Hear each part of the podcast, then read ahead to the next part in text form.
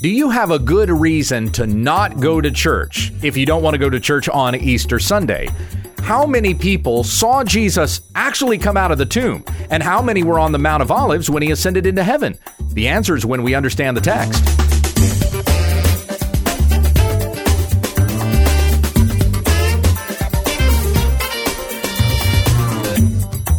This is When We Understand the Text, a daily Bible teaching podcast, that we may be steadfast, immovable, always abounding in the work of the Lord.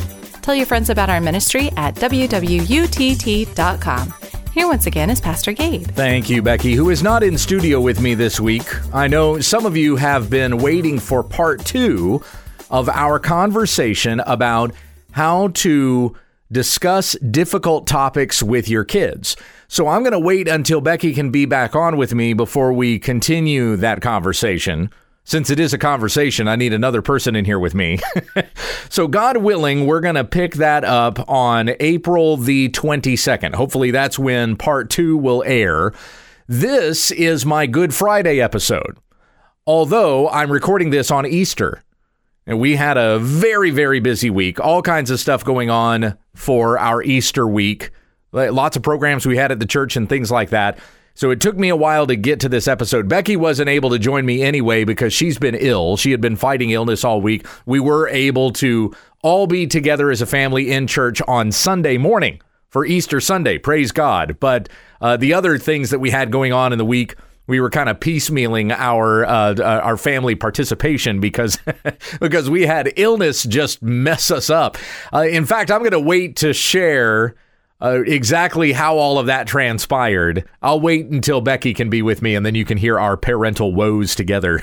In the meantime, this is the Good Friday episode that I'm recording on Easter. It will be dated for Good Friday. You can consider this an Easter weekend Q&A. We're responding to questions from the listeners and you can send questions to when we understand the text at gmail.com. I have 3 Easter related questions I'm going to be responding to here. But first, let me read from the scriptures something that we've studied recently. If you've been following our New Testament study on the podcast, 1 Corinthians chapter 15, beginning in verse 1. Now I make known to you, brothers, the gospel which I proclaimed as good news to you, which also you received, in which also you stand, by which also you are saved if you hold fast the word which I proclaim to you as good news, unless you believed for nothing. For I delivered to you as of first importance what I also received that Christ died for our sins according to the Scriptures, and that he was buried, and that he was raised on the third day according to the Scriptures. And that's what it is that we remember Easter weekend. We remember the crucifixion of our Lord, which is Good Friday, and then his resurrection from the dead that early Sunday morning. And there are many that'll contend with that, and they'll go, Well, how do we know it was that day of the week? Well, uh, the Gospel of John tells us that Jesus was crucified the day before the Sabbath, so that's Friday, and he was risen again from the dead the first day of the week. John 20, verse 1. Now, on the first day of the week, Mary Magdalene came early to the tomb while it was still dark and saw the stone already rolled away from the tomb. That was the morning of Sunday. As many people want to argue with what day, uh, what days of the week these things happened on. Like there was a high Sabbath, so it was actually earlier in the week. Jesus was crucified on a Thursday. Some will contend that and say that he was crucified on a Wednesday. No, he was crucified on Friday. He rose again on Sunday. Those are the days of the week that the Gospels give us. You can get that just straight from one Gospel. It's in the Gospel of John. So that's what we remember at Easter. But we don't just celebrate that at Easter. In fact, we remember the resurrection of our Lord every time we gather as a church. The reason why we gather on Sunday, the first day of the week, is because that was the day that Jesus came back from the dead. He was resting in the tomb through the Sabbath fulfilling all of the laws of the Sabbath, and then comes back to life on Sunday, and that becomes our new day of rest. That becomes the day that we commit unto the Lord, Sunday, the first day of the week, since that's the day that Jesus rose from the dead. Now, Paul talks about in Romans chapter 14 that one considers one day is better than another and uh, and another consider considers all days alike. Each one must be fully convinced in his own mind. And that was going on at a time when some were convinced no we still need to keep the sabbath on saturday and others were saying no we're going to gather together as a church on sunday. And there was contention over that in the church particularly the church in rome since that's who paul was writing to when we read that in Romans chapter 14. So there were some that were arguing over that, but ultimately, Paul says it, it doesn't matter so long as you commit this day unto the Lord. Let each one do uh, as he is convinced in his own mind, fully unto the Lord. So commit that day to the Lord. Sunday is the day that we do that. And it's Sunday because that was the day of the week that Jesus rose from the dead. Once again, we don't just celebrate that at Easter but we celebrate that every Sunday that we gather as a church. We are remembering that Jesus rose from the dead. Just as the scriptures foretold, just as Jesus said that he would, just as the witnesses saw and have testified to, so the scriptures proclaim, and so we believe. And just as Jesus had said all of these things and they came to pass, so will it be at the coming of the Son of Man. Jesus said that he is going to return and he is going to judge the living and the dead. And so we can know with confidence this day is going to come, the day of Christ's return, just as the day of his first coming came, and his crucifixion and his resurrection from the dead. You can have confidence in these things. We can be more sure of these promises these, even these historical events that have been recorded for us in the scriptures, we can be more confident of this than we can be that we will see the sun rise tomorrow. These are historical facts. He is risen. He is risen indeed. So I have a few questions here that we're going to be reflecting upon concerning the things that happened 2,000 years ago uh, on this particular resurrection weekend. This first email is from Joan, and she says, Feel free to shorten this question. I do subscribe to WWUTT? I believe I did edit a paragraph out of this just so it flows a little bit better. But Joan says, This is the most important time of our life if you are truly saved. Why do we allow the subtlety of the devil to take part in this time by celebrating with the bunny? The bunny is pagan. Oh, the pastor might give a wonderful message, but it does not change the fact that the devil is with our children as they look for eggs. I am 66, born again at 35. It took me a few years, but my children did not celebrate the bunny. Here's a simple question Would Jesus be helping us dye eggs? I did not celebrate Halloween or Santa. Caught a lot of grief on the guy in the red suit. And yes, I know the history of Santa, but things changed. Signs in front of every church. Easter egg hunt. Why not come celebrate the resurrection of our Lord? Churches wonder why they do not grow. Get rid of the devil. Honor the Lord. I choose not to attend church at this time. I honor my Lord and his precious gift to me at home in prayer and study. I listen to your church all the time. Thank you. Signed, Joan. Well, there are a few things about your email, Joan, I don't think are terribly clear. I don't want to jump to conclusions here. When you say I choose not to attend church at this time, do you mean just on Easter Sunday? Or do you mean that you're not attending church at this time at all because you think that the, the church is doing something wrong? And so once the church shapes up, then you'll start going back to church again. Either way, I would say to you that you're wrong. I do not think that Easter is a good excuse to not go to church. Just because the church that you attend does an Easter egg hunt, you would not go to church on that Sunday? Why is therefore every other Sunday of the year different than Easter Sunday? I mean, they only do the Easter egg hunt on on on Easter, but it's obviously in the minds of the people in your church to do Easter egg hunts. So why is it okay for you to go to your church all the other 51 weeks of the year, but just that one week of the year, that one Easter, I'm not going to go to church on that day. Why? I mean, what good reason do you have? You pose the question in your email Would Jesus be helping us dye eggs? Okay, would Jesus not go to church on Sunday just because there was an Easter egg hunt? Now, that question has a very subjective answer. so all I'm doing is trying to uh, make you think about your own decisions in the same way that you're putting that upon other people. But really, the questions are subjective. Would Jesus dye Easter eggs? I have no idea, and neither do you, quite frankly. You can't say that he wouldn't, and I can't say that he would.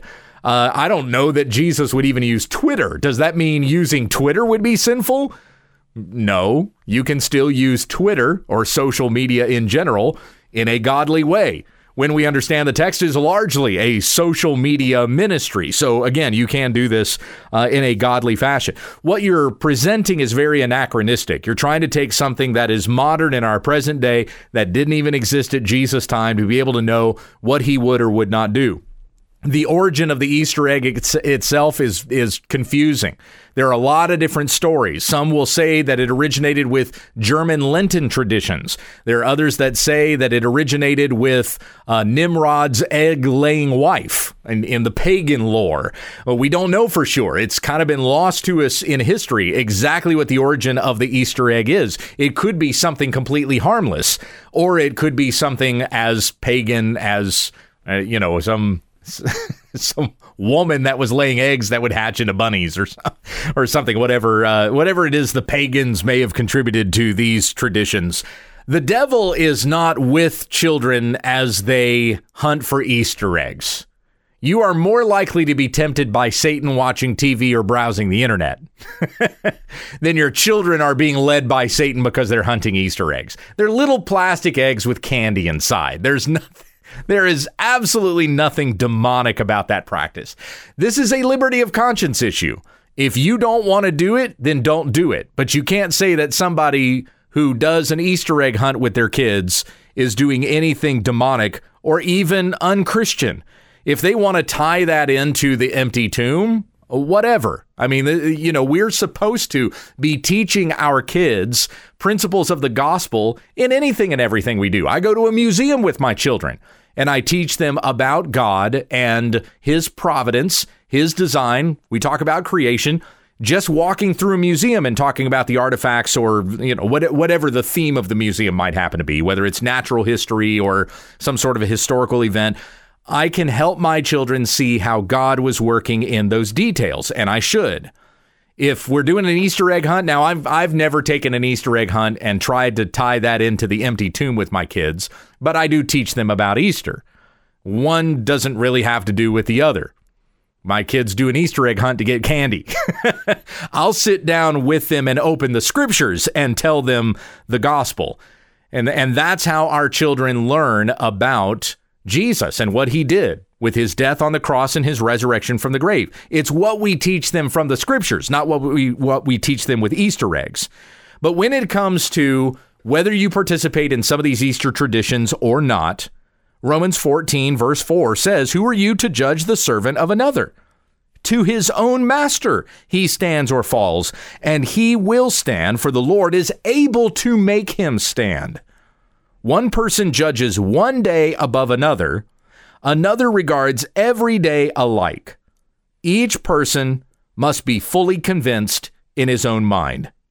He who regards the day regards it for the Lord, and he who eats eats for the Lord, for he gives thanks to God. And he who does not eat, for the Lord he does not eat, and gives thanks to God.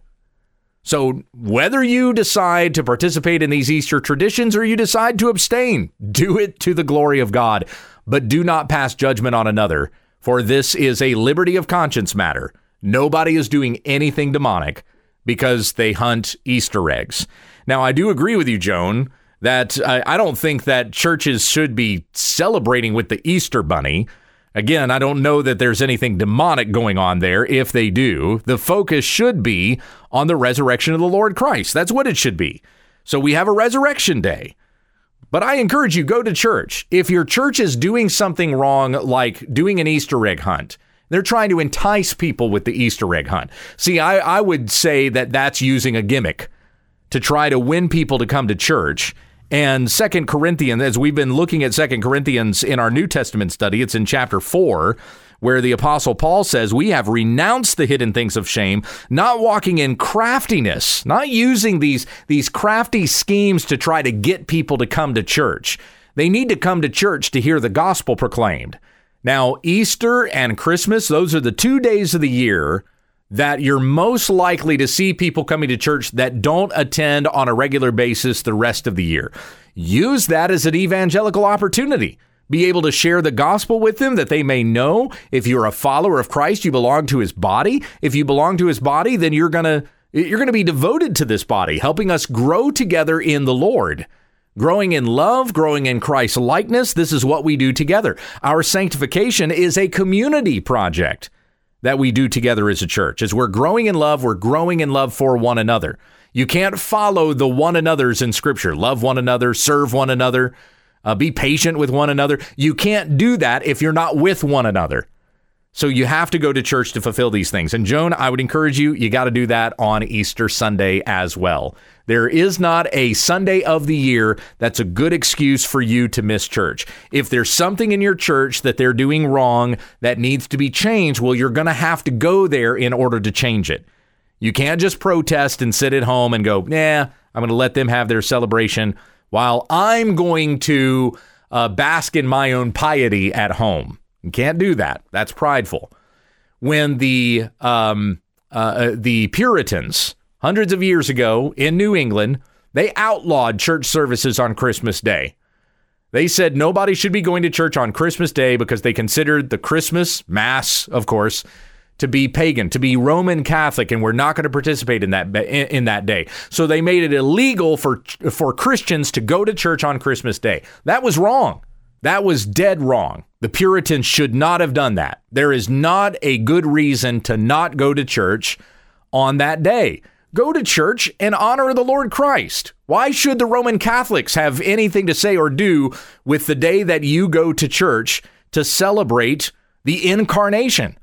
That God put on flesh and dwelt among us that he came into the world to save sinners as it says in 1 Timothy 1:15 celebrate that. If Christmas falls on Sunday great. Continue in the sermon series that you've been in.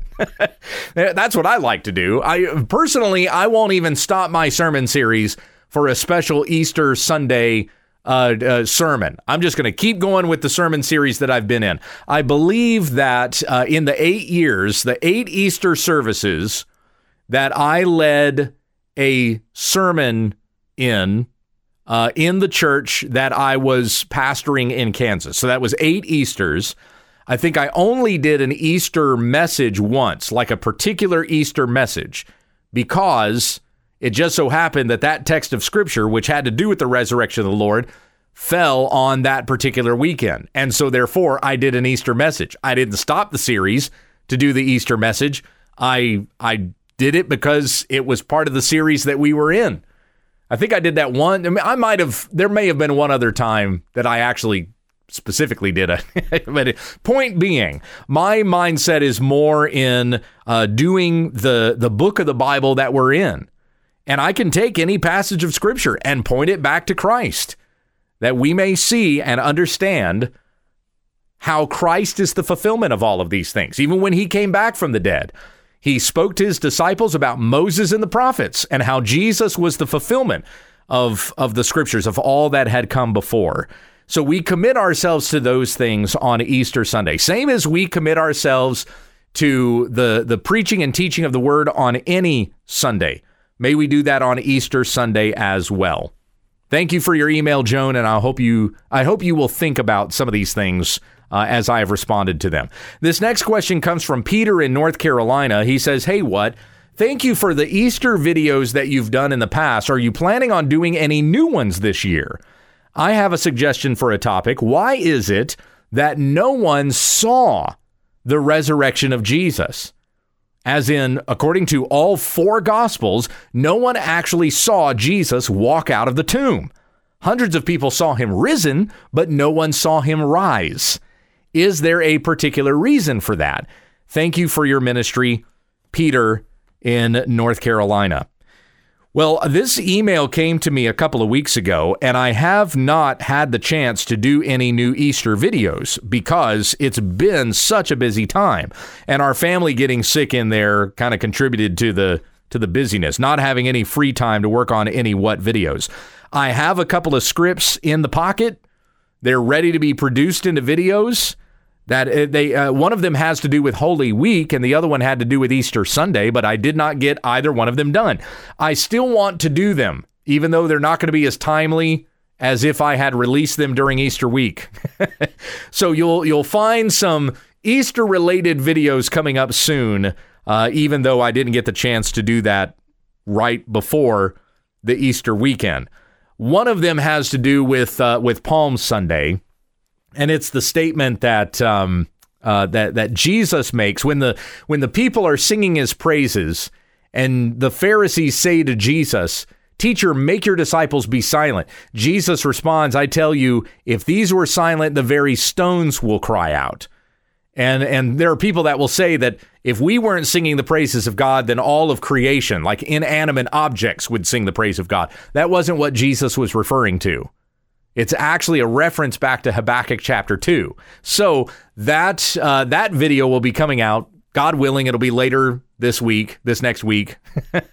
and you'll get to find out exactly what Jesus was referring to when he made that particular statement. Now, regarding your, uh, it would be good to do a video on this other question you have here, Peter. So, your question is why is it that no one saw the resurrection of Jesus? Yeah, there were plenty of people that saw him risen, but no one actually saw him rise and walk out of the tomb.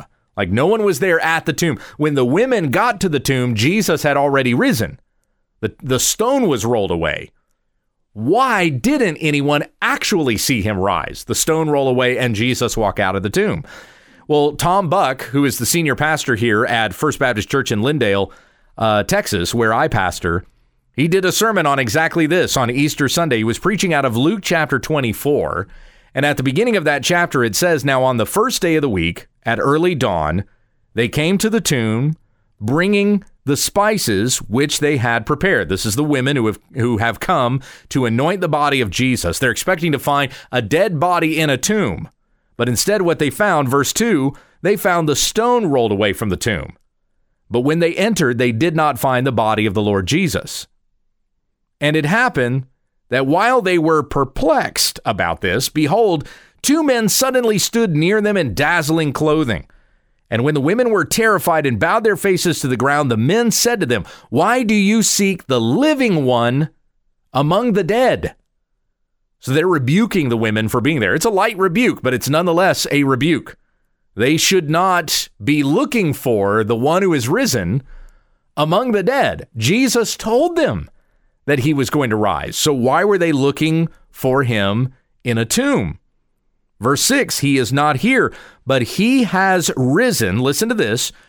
Remember how he spoke to you while he was still in Galilee, saying that the Son of Man must be delivered into the hands of sinful men and be crucified, and the third day rise again.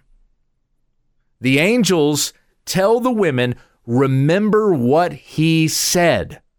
Now, when you read the uh, accounts of Jesus talking with his disciples about this in the Gospel of Matthew, from Matthew chapter 16 up until the uh, the triumphal entry, Jesus tells his disciples three times that he's going to be turned over to the authorities, that he's going to be put to death, but that he's going to rise again on the third day. He tells them that three times, and yet they did not understand it on the day that he rose from the dead. Why did not uh, why did no one see him walk out of the tomb? Yeah, as you mentioned Peter, there were over 500 brothers that saw Jesus alive between his resurrection and his ascension into heaven, which was a 40-day period. The apostle Paul talks about that in 1 Corinthians chapter 15. Over 500 brothers have seen him alive. But no one actually saw him rise the moment that he walked out of the tomb. That's not recorded for us in the Gospels. Why not? And I believe the answer to that is in these words that the angels gave to the women Remember what he said to you. It's about remembering what the scriptures said.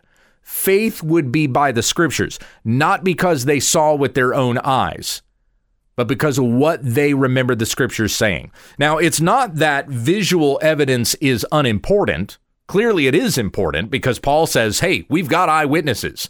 And Peter later on will say, we were eyewitnesses of his majesty. So yeah, there there were there were witnesses there. The witnesses are important, but the greatest witness is the scripture itself. We talked about that when we were studying through 1 Corinthians 15.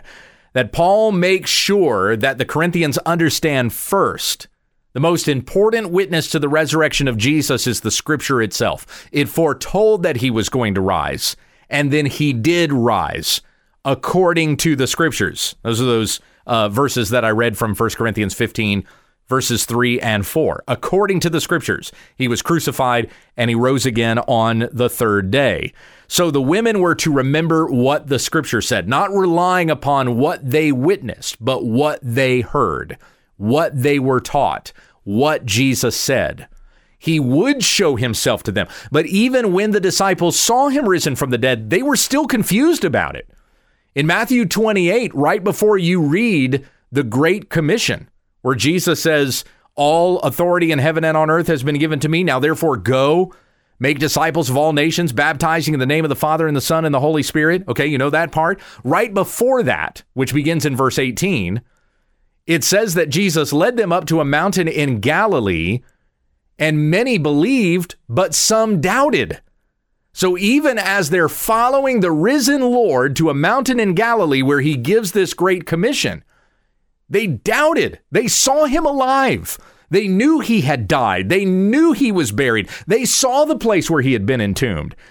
And now here he was walking with them once again, the risen Lord, and they still doubted. So there were many that saw with their own eyes and still doubted. So they could not even trust what they had seen with their eyes. It's when Jesus explains to them the scriptures that their minds are open to believe what had been said. Verse 27. So this is Luke 24 going to verse 27. Beginning with Moses and with all the prophets, he interpreted to them the things concerning himself in all the scriptures. And then the disciples believed. It wasn't enough just to see him raised, it was to understand what this meant according to the scriptures. As it says in Romans 10 17, faith comes by hearing, and hearing through the word of Christ. We do not come to faith because we saw something. We come to faith because we heard the word of Christ proclaimed from the Bible and we believed. So, again, uh, at least in the gospel account that we have in Luke, that's the reason why no one saw Jesus walk out of that tomb. It was so they wouldn't believe according to their eyes, they would believe according to the scriptures. Thank you for your question, Peter. This last one comes from David in Oklahoma. Dear Pastor Gabe, some friends of mine and I were talking about how many witnesses there were to the ascension of Jesus. 1 Corinthians 15 tells us there were hundreds of witnesses to Jesus being alive after his resurrection. But how many were actually on the Mount of Olives when he ascended before their eyes and then out of their sight? My friend thinks it was just the 11 apostles. I think it had to be many more than that. Is there anywhere in the Bible that gives us more info? Thank you in advance for your reply. Well, there isn't anything that definitively tells us here was the exact number of the disciples that were on the mountain when Jesus ascended into heaven. But we do know it was more than the 11. Now, remember, there were 12 disciples. Judas had killed himself, so he was no longer with them when Jesus had risen from the dead. So there were 11 of those apostles that were with Jesus on the Mount of Olives when he ascended into heaven 11 minus Judas. And we know there were more than the 11 because of something that is said to us later on in Acts chapter 1. They're they're deciding who is going to take Judas's place as the 12th apostle. And the decision came down to two men, Joseph called Barsabbas, who was also called Justus, and Matthias. And what were the qualifications that these two men met to be considered as the 12th apostle? Now, here is what uh, the disciples said beginning in verse 21. Therefore, it is necessary that of the men who have accompanied us all the time that the Lord went in and out among us, beginning with the baptism of John until the day that he was taken up from us, one of these must become a witness with us of his resurrection. So they needed 12. They wanted to fill out the 12. One needed to replace Judas. It had to be somebody who had witnessed the earthly ministry of Jesus from his baptism to his ascension into heaven. And there were two men among them that fit that uh, requirement, and that was Justus and Matthias. So they had to be there. Those two men had to be there on the Mount of Olives when Jesus ascended into heaven. That would mean at least 13 were there. At least. But I would conclude there were many more than that. In fact, my number would be, and I can't say this absolutely for certain, but my number would be 120. How would I get that number? How do I know there were 120 people with Jesus on the Mount of Olives when he ascended up into heaven out of their sight? Well, because that was the number of the disciples that were gathered in the upper room when it was being decided who was going to replace Judas. It says in Acts chapter 1, verse 15, that there were about 120 persons altogether in the upper room. And I would just assume, again, it's just an assumption. The scripture doesn't explicitly say it, but they were all together on the Mount of Olives when Jesus ascended. And then they had a church service in the upper room in which they they prayed, they they thought about these things, they picked the 12th apostle, uh, all of that that was going on, and then and then you had the uh, the the giving of the Holy Spirit that came upon them while they were in that place as well. So there you go. There's my estimate. Uh, it is a biblically supported argument, even though the Bible doesn't explicitly say there were 120 persons on that mountain when Jesus ascended into heaven. All right. Thank you for your question, David. Some good thoughts. Well, that's going to conclude my Good Friday episode that uh, is dated for Good Friday, but was published on Easter. Hope you had a wonderful Easter weekend. God bless you all. God willing, I'll be back on the podcast tomorrow with our study in Second Corinthians, picking up in chapter 4. God bless. This is When We Understand the Text with Pastor Gabe Hughes. There are lots of great Bible teaching programs on the web, and we thank you for selecting ours. But this is no replacement for regular fellowship with the church family. Find a good, gospel teaching, Christ centered church to worship with this weekend and join us again Monday for more Bible study when we understand the text.